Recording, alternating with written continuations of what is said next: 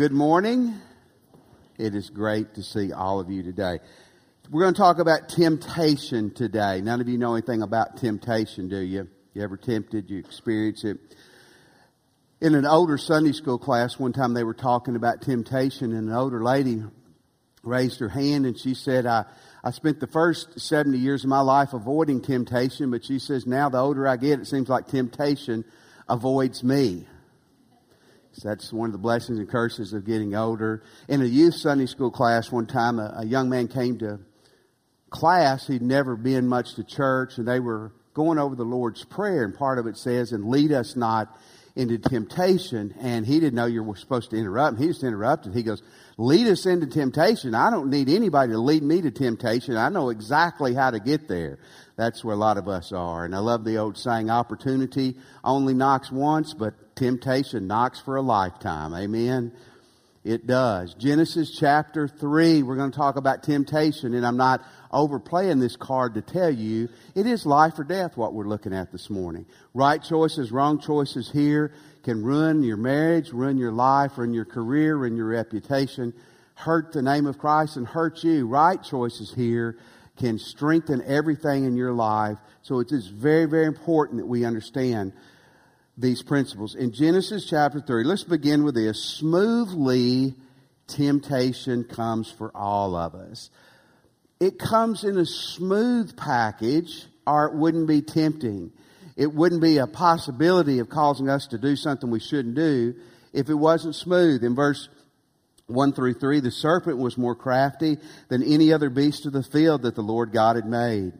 And he said to the woman, Did God actually say, you shall not eat of any tree in the garden. And the woman said to the serpent, We may eat of the fruit of the trees in the garden, but you, God, you said, God said, You shall not eat of the fruit of the tree that is in the middle of the garden, neither shall you touch it, lest you perish. Now, you remember two weeks ago we talked about the talking snake and how that that uh, apparently before the fall, the Garden of Eden is more like heaven than anything else we know maybe like heaven's going to be like. Could animals talk? Obviously, they could. And uh, I won't mention a name, but a friend of mine after the service uh, came up to me and said, "Well." You said our dogs will be able to talk in heaven. I said, well, that's possible. He goes, well, with the punishment of Eve eating the apple, be women won't be able to talk in heaven. Dogs will, women won't. And I won't mention Teddy's name, who's sitting down here on the front row, but I thought that was uh, that was interesting. But that's probably wrong, ladies. Romans, tw- uh, excuse me, Revelation twelve nine identifies who was using who was using the serpent. And the great dragon was thrown down, that ancient serpent who is called the devil and Satan, the deceiver of the whole world. We know this that that the snake, the serpent, was a willing participant used by God. And it says in verse 1, the serpent was more crafty than any other beast of the field. The Old Testament is rich like the New Testament in its word usage. And that word crafty there, it's an interesting word. It's used in other places in the Old Testament in a positive sense to talk about being prudent or being wise or being uh, smart in how you handle things. But it's also, depending on the context, it's used in a negative way. This is in a negative way. It's talking about that the serpent used by Satan was crafty and shrewd and subtle. Folks, when Satan approached Eve, he didn't come like the devil with a mask on, breathing fire. He came subtly. He came smoothly. He came almost innocently. And temptation is going to come for you the opportunity to do things that you shouldn't do, say things you shouldn't do, be involved in things you should until you die. And you need to understand when it comes, it doesn't come like a fire breathing devil. It comes smoothly. It, it can come through a person who doesn't even know they're being used by the devil. It can come from someone who does have evil intent. But if it's going to sucker you in, it's coming, it's going to come in a smooth way. Several years ago, Americans were interviewed about do you believe in a literal devil? 57%, which I thought was pretty high, actually still believe there's a devil. A recent poll said, well, that would mean 40 something probably did know or didn't, but 40% of people in the millennial generation today said that there's no real devil. The devil's not real. He's just the symbol of evil and wrong. Listen, the smoothest way the devil can ruin your life is to get you to think that he is not real. Folks, the devil is real. The devil is not God. He is not anywhere near as powerful as God. But he's a lot more powerful than you. The Bible says the devil was an angel who rebelled against God. He's a fallen angel. He's a creation. God's a creator. God can take him seven days a week, 24, 365, but he's a lot more powerful than you and me. Number one, when temptation comes for you, it comes smoothly. Here's a second thing that I think is so important. The devil appears to, appeals to our most basic needs and desires. The devil hits you where you're susceptible.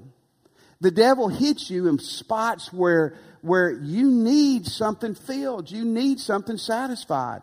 In verse 4 and 5, the serpent said to the woman, You will surely not die. For God knows that when you eat of this fruit, your eyes will be open and you will be like God, knowing good and evil. In the Old Testament, the word God or the name God is used multiple times. Sometimes it's with a little g to mean a false God or a fake God. Sometimes the Hebrew word for God is the word Elohim. And when it's used in a certain way, it is describing the one supreme God. And when Satan speaks here, listen to how he's appealing to Adam and Eve. Hey, if you will do what I'm suggesting you will do, if you will follow me, if you will go this route, you, you won't be a God. You will be like the God. You will be as powerful and all knowing, and you will be as cool and, and as relevant as the God. Wow, that's a pretty good selling point, isn't it? Verse 6, he says, So when the woman saw the tree was good for food, pleasant and pleasing, and that it was a delight to the eye. The word delight means it was charming. It was something, listen, that could be lusted after. The eye there meant not only the sight, but it meant the mind. That's where your battle is anyway. It was a delight to the eyes. The tree was to be desired to make one wise. It was desired and it was beautiful. Hmm. What a way to appeal to us. If you're taking notes, write this down and look it up, please, when you get home. Matthew chapter 4 is the antithesis of Genesis 3. Matthew 4 is where Jesus is tempted. And, and Jesus wins the battle against Satan in the temptation war what's interesting is the almost the exact way that Satan attacks Eve and Adam is the way he attacks Jesus. The way they handle it is radically different. He appeals to Jesus like he did to Eve with the appetite, with beauty, with the ego and wisdom. This is where he hits you and he hits me. You see, the devil is smart. If the devil's going to tempt me, do any of y'all, you don't have to raise your hand. This would be embarrassing. Any of y'all struggle with gluttony? Good. I have one, one person here. I, you know, I can be tempted that way, I promise you. But if the devil is going to tempt me with gluttony, he's not going to do it with cabbage and beets. Do you young people even know what beets are? Go home and thank God if you don't. To, to me, to me, they're horrible. Now, if you're a cabbage and beet person, that's awesome. You're weird. I love you, and I will pastor you anyway. I will try my best to take care of you. If Satan wants to tempt me, it's going to be with chocolate pie and ice cream. Amen? That's, I mean, maybe you're the cabbage person that's going to be a glutton with cabbage. Go for it. Weirdo. Go for it. You'll live longer than me. Satan's not going to come to you with some guy or some girl that's not attractive to you. He's not going to come to you with some proposition that doesn't make sense. He's not going to tempt you with something you don't have a desire. He, he's going to come to you. Why, why do you think sex is such a struggle? Because God gave us a sex drive. And, and it's supposed to be met. It, some people have the gift of singleness, a lot of people don't. But it's supposed to be met in a, a very specific way. Satan gets in there and says, you know what? It's not being met in that way. And you've got that need. I bet we can figure out a way to meet that. That's true. You want your kids to fit in? You want your kids to be academic scholars and great athletes? That's wonderful. That's a great desire. And Satan will try to get you to do things to compromise him in the process of making that happen. You need money to live on. Satan will try to get you to compromise and do wrong to gain an advantage there. Most of us who are normal, we need other people. We want friends. We want relationships. And, and God says, well, if you're going to, uh, God doesn't, Satan says, if you, if you want to have those friends, young people and not so young people, you're going to have to compromise some of your standards. You're going to have to go some places that, that, that you shouldn't go and be involved in some things you shouldn't. But you've got that need. Someone said, and I don't know who did, but this is worth writing down. What Satan does is he takes a real need and a real desire and wants us to meet it in the wrong way. Satan takes a right thing, hunger, Eve, something's attractive, the apple, the fruit, wisdom, good thing. Satan takes the right thing and he tempts us to meet that need in a wrong way. Some of you, some of you are single and you want to have a relationship. That's great. And what Satan's going to do is he's going to try to tempt you to get into a relationship with somebody you shouldn't. Young people, not so young people. Because after all, you're lonely. I understand that. I didn't get married till I was 35. Satan's going to try to get you to meet the right need in the wrong way. Here's the third thing Satan blurs the truth. The devil blurs the truth. In verse 1, the serpent was more crafty than any other beast of the field. He said to the woman, Did God actually say? It's literally like he kind of said, Hey, did, did, really, really? Did God really say? Did God really say that you can't eat of any tree in the garden? That's not what God said. But it's a trick question. And it's not one you can answer with a simple yes or no. And, and then you, you go to verse, verse 4.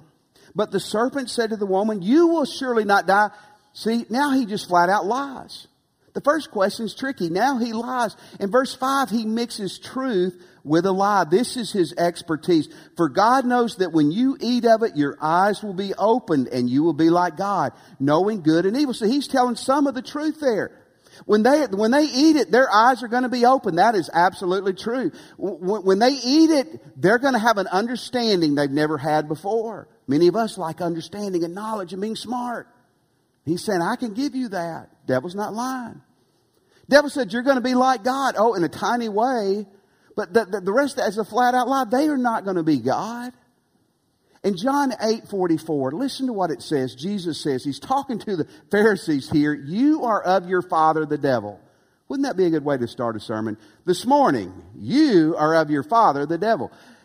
And your will is to do your father's desire. He was a murderer from the beginning and he has nothing to do with the truth because there's no truth in him. When he lies, he speaks out of his own character for he is a liar and he is the father of lies. But listen to me. He lies through confusion and he's smooth. Many of you are very smart. You are not a match intellectually for the devil. And he's way too smart to come to you and say, hey, why don't you make this decision and ruin your life? He's not going to sell that to you that way. What he's going to say to you is something like this. You're married and you don't have a very good husband, or you don't have a very good wife. And you know what? It, that may be the case. And he may even whisper, you know what? Your spouse is not very romantic. You know what I'm saying, married people, and I'll leave it at that. And he may be telling the truth. You may need a lot of counseling. But here's what he's going to say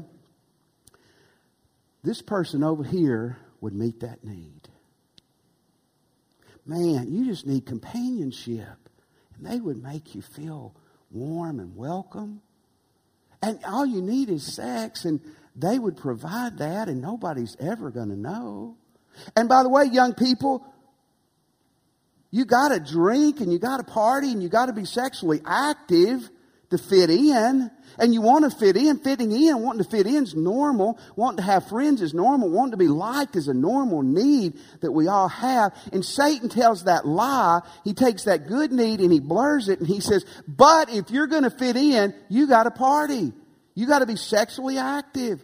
You can't be a prude and be like your parents and those church people.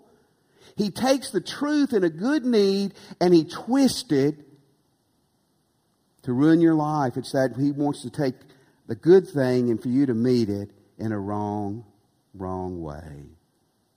You need money. You're not treated well at work. They don't pay you well. Well, just steal a little bit. Take a little bit. Fudge on your numbers. You deserve it. Money's a need. Satan is smooth.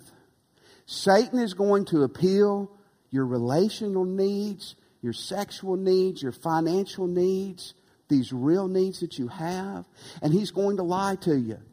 He's going to tell you a truth that if you do this, this is going to be fine. That's true. He's going to tell you that person or that situation or that avenue can meet that need, and it will temporarily. But he's going to leave out a lot of the rest of the story. Satan blurs the truth. So here's the heart of it this morning. What do we do? What, what do we do to win over temptation? Again, I'm not overselling this. This is life or death. Some of you are in the middle of this struggle right now, and you know it. You're here for a reason. God put you here to hear this this morning. But every one of us who lives much longer is going to be in the middle of it. How do we win over temptation? Let me give you a few things. Number one, get in and stay in great spiritual shape. Some of you, when you hear what I'm fixing to say, you're going to yawn. You've heard this, you know this. There's nothing more important than this. If you miss this, what I'm fixing to say, you're, you're a disaster waiting to happen. I'm your pastor. I love you. I'll be there for you. I'll help you sweep up the mess. But I'm giving you a warning. You miss this, you miss everything else. Get in spiritual shape. I, I'm not kicking Adam and Eve. I don't think they were where they needed to be with God right now. And that's kind of strange since they saw his face and walked with him in the garden. Get in, if you're, if you're not a Christian, give your life to Christ, number one. Number two, as a Christian, walk with Jesus. I can't overstate this enough. Thank you for being in church. You need to be in church. You need to pray. You need to read your Bible. You need that stuff more than you can ever imagine. Man, uh, the most important thing in my life is not spending a lot of time on sermon prep. The most important thing in my life is spending time with God personally. That's the most important thing in your life. You are protecting yourself. You are not bulletproofing yourself. You're protecting yourself.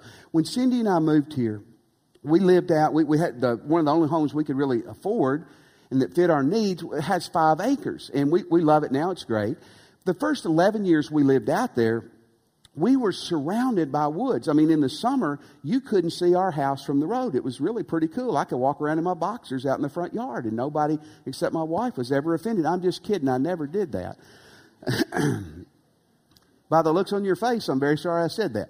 Uh, but you, you couldn't. I mean, it was very, very camouflaged. Here's the drawback of that. We had snakes all over the place. Again, a friend of mine named Teddy named our house the Reptile Ranch, and that's what it was.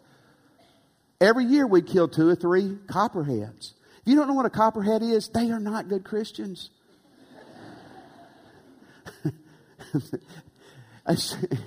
Somebody in the first service was telling me they got a snake and put it back in the woods. It's God's creation. I'm going to put it back in the woods after I blow its head off. the dust you will go back to. Amen. I mean, every year we would kill us. We'd come home from church, you'd have to have a flashlight because there'd be a copperhead waiting to attack. And uh, we'd come home one night, and our little boxer, Crunch, his little snout was all swollen up. And we took him into Patrick's section, and Patrick healed him. But you know, he had four little fang marks on his snout. We saw coral snakes. I've talked to, to, to, foresters. Bob Patterson told me, he said, been in the woods 50 years. He's never seen a coral snake. We killed coral snakes, very poisonous snakes. And you know what? We cleared all that property. And you know what happened? Four years later, we have not seen a poisonous snake. We'll knocking on wood because we'll go home today and I will be attacked by eight or nine in the yard. One of my friends who's a philosopher and a fisherman named Steve Lee told me this. Steve, raise your hand back there. You ducked your head when I said that. You're never shy. Raise your hand, Steve. Steve said, I don't know how he knows it. He may be the snake whisperer. Steve, Steve said that snakes respect a mowed boundary. Now, I don't think Steve meant that all the snakes in the neighborhood get together and go, man, the Phillipses mowed their yards. We can't attack them anymore. But what Steve meant was, is snakes need cover. They operate from stealth. This is the devil. This is how the devil. Now, you're going to go home today and be bitten by a black mamba in your front yard and it's mowed and you're going to sue me. You can be bit by a snake on a golf course on the green. It could, it's happened, I'm sure. But you are helping yourself by cleaning up the property around you. Spiritually, when you clean up your act and you keep it mowed and you keep it clean and you stay right with God, you'll be amazed. Temptation's coming, but you will see it and you will be in a much better condition to handle. Does that make sense? Stay right with God. Number two, stay humble. Be humble. I don't know if Adam and Eve had lost this. Civil War, May of 1864, the Battle of Spotsylvania Courthouse in Virginia. Union general named John Sedgwick. He was a major general. Listen, this is important. An experienced general. Been in many battles. Was mad at his troops because they were hiding behind or, or down in their trench holes. They were saying that the Confederate soldiers were shooting at him. He goes, They are a thousand yards from here. They cannot hit us. They said, Nope, they can. Major General John Sedgwick, experienced soldier, stood up and said they could not hit an elephant from this distance. Last words he ever said. He was hit by a Confederate sniper and he dropped dead right there. How many of you honestly think that you can't fall into something bad. If that's you, you have a gigantic bullseye on you that you have created and the devil's coming for you. 1 Corinthians 10 12. 1 Corinthians, read this out loud with me, please. Therefore, let anyone. Okay, I'm not trying to kick you at all, but I'm just, I'm telling you the truth. Any of us in here can fall into anything. Boy, I know it's easy when somebody else does. Oh, we talk about them and we, we just, I can't believe they did that and we're condemning and all that stuff. That's, that's a sin and another sermon for another day. But if you think that you can't fall, you're setting yourself up for a fall. Number two, stay humble. Stay humble. Here's another great quote for you. I don't know who said this, but this goes in with staying in shape and staying humble. The devil will set a trap for you and wait 20 years to catch you in it if he has to. He's got time on his hands. So you get out of shape, you get arrogant, boom, he'll get you. Stay humble. Stay humble. Number three, do your best to avoid temptation. Do your best to avoid it. Verse 6. Verse 6. So when the woman saw that the tree was good for food and it was a delight to the eye and the tree was to be desired to make one wise, she took of it, she ate it, and she gave it to her weak husband, and he ate it too. Eve, get away from the stinking tree. Wouldn't that have helped? Get away from it. I'm going to tell you in a moment, you can't always avoid it, but a lot of times you can. You can avoid situations and places that you don't need to be in. Reverend John Wayne Brown, great name, John Wayne Brown, you probably don't know him, who was a pastor in the Appalachian Mountains. His church was a snake handling church. Do any of you know what those are? It's based on Matthew, uh, excuse me, the end of Mark 16. I think a bad understanding of it. But they handle snakes in the service. How many of you would join another church? That'd be a way to whittle your membership down. If you want to join, come handle a rattlesnake. Reverend John Wayne Brown died after being bit in a service by one of his own rattlesnakes. It's the 23rd time he'd been bit. His wife died three years earlier from a snake bite. I am not making fun of that or kicking that at all. I'm just saying if that's what you want to do, you're in the wrong place. But if you're going to handle rattlesnakes, you're going to get bit eventually. Get, get away from it. Stay away from it. Avoid those things. Don't hang out in the bedroom. Mom and dad, don't let your kids hang out in the bedroom until they're married. Say oh no or amen. We're just watching TV, famous last words. You get married, hang out in the bedroom. Before you're married, hang out in front of everybody else. Don't hang out in the back seat of a car. We weren't in the bedroom. We're just looking at stars. Oh, what? How dumb do you think your old folks are? I'm not kicking anybody. I'm just saying you can avoid some problems by avoiding the problems. If a website gives you problems, get off the internet. Simple enough? No, it's not simple. It's hard. It was amazing when I quit partying and going to redneck bars, I, I just didn't get in any fights anymore. You know, hang out at a church. I mean, there's some bad people, but it's not like people are walking around putting cigarettes in my tea wanting to fight. It's amazing. Avoid, get, avoid the places that you don't need to be. Number four, hold on to God's word and his character. I won't read it again, but verse two and three, Eve tries to debate the devil. In Matthew 4, Jesus just quotes scripture. Eve adds to scripture. She misquotes scripture. The devil is going to twist the scripture. The, the, the devil is the devil is going to try to impugn the character of God and tell you God doesn't really love you. God's telling you to do this because he doesn't want you to have fun. All that's a lie. You've got to know the Word of God and you've got to hold on to the Word of God. Psalms 119.11, Psalms 119.11, it says, I have stored up your word in my heart that I might not sin against you. Very important. Hold on to God's word and his character. Here's the fifth thing run. Just run. See, sometimes you can't avoid it, but you can get out of it. You, you, can, you can run from it. In verse 2, Eve didn't. she talks. She debates with the devil. You're always going to lose when you go one on one with the devil. 1 Corinthians 10 13 no temptation has overtaken you that is not common to man. God is faithful. He will not let you be tempted beyond your ability, but when the temptation comes, He will provide a way out so that you may be able to escape and you'll be able to endure it. You may have to endure it, but God's also going to provide an exit. Run from it. It's, it's amazing that w- when you get an opportunity, if you will get away from it as quick as you can, how you can avoid a lot of problems. Do any of you ever get, uh, like if you're on Facebook, do you ever get friend requests from people in Europe you don't know?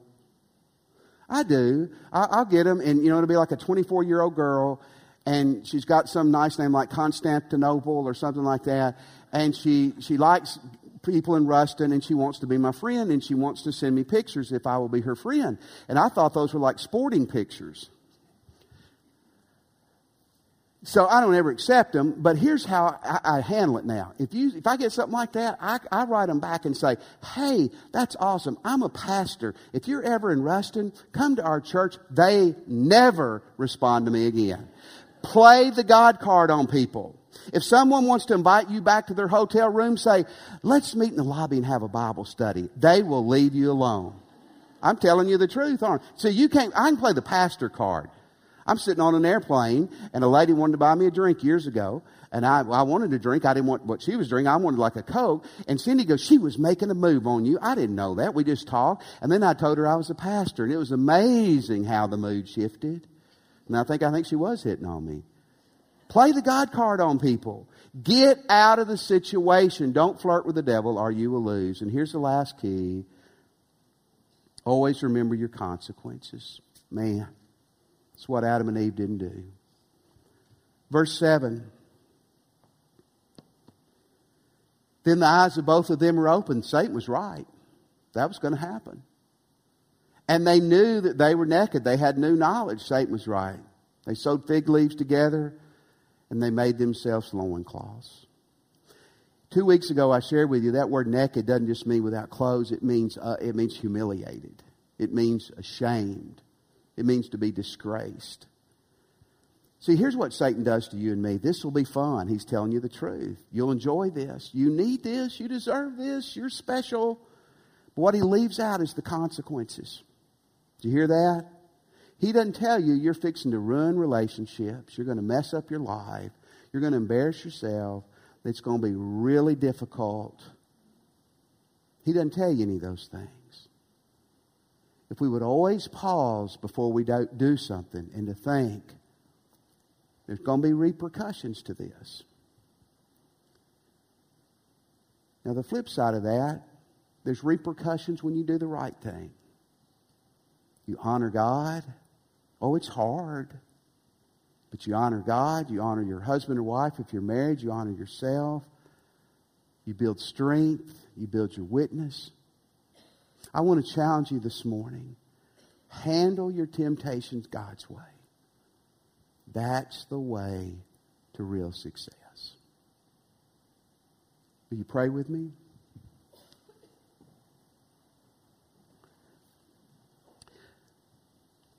God, I just pray for our Christians here that if they uh, if they're struggling right now, they'll make the right choices.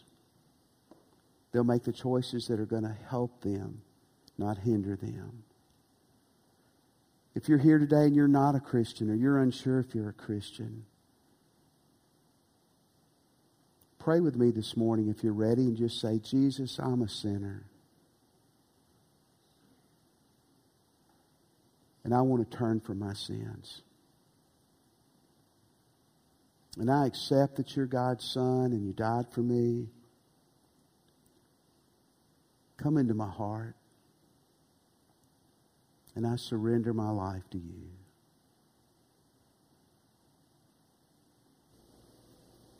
Let me have your attention. We're going to stand in a moment. Maybe you're here today and God's leading you to join our church.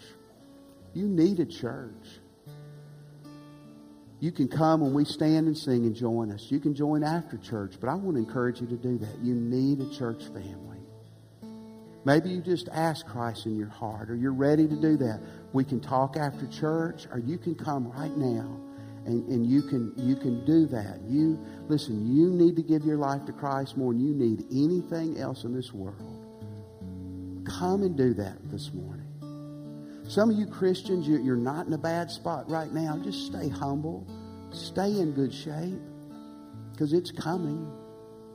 Others of you, there's some of you right now, you are on the cusp of a great decision or a disaster. Man, I challenge you. Come let us pray with you. Pray at the altar, but choose to handle it God's way.